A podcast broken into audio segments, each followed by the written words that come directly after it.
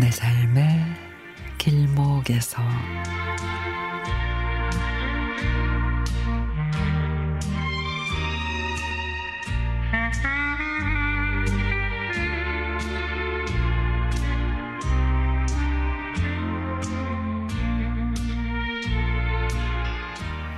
얼마 전에 친정엄마를 모시고 언니들과 여행을 다녀왔습니다.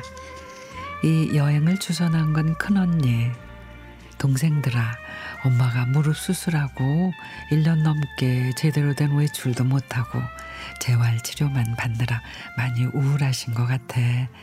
무리하지 않는 코스 짜서 엄마랑 바깥 바람 좀 쐬고 오면 어때? 그렇게 해서 출발한 딸 셋, 그리고 엄마와의 부산 여행. 어머나 세상에 요즘 기차는 이렇게 깨끗하고 널찍하니 참 좋으네. 그리고 부산을 이렇게 그냥 빨리 갈 수 있는 게, 예, 너무도 신기하다. 열차를 탄 엄마는 아이처럼 좋아하셨습니다. 부산에 도착할 때까지 엄마는 추억의 보따리 들도 풀어놓으셨는데 에휴 우리 큰딸이 제일 고생 많았지.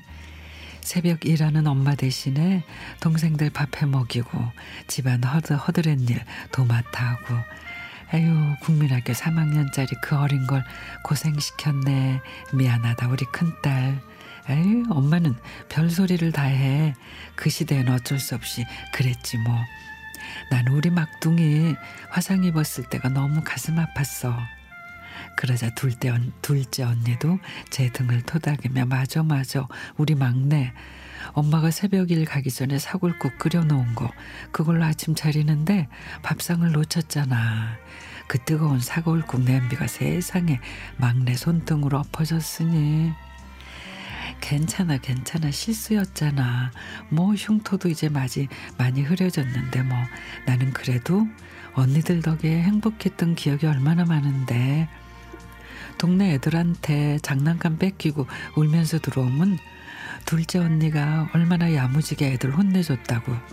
애들이 언니 무서워서 나한테 잘해줬다니까. 나는 언니도 없었으면은 이렇게 못 컸을 거야. 울었다가 웃었다가 한참 추억 수다를 떨다 보니 어느새 도착한 부산의 겨울바다. 언니 손, 엄마 손 든든하게 잡고 걷는 바닷가 산책.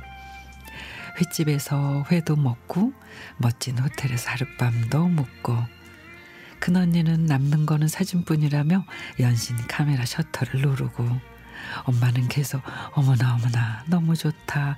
아이고 참 좋다. 감탄을 하시고 엄마를 위한 힐링 여행이었지만 우리 세 자매에게도 아주 소중한 시간이었습니다.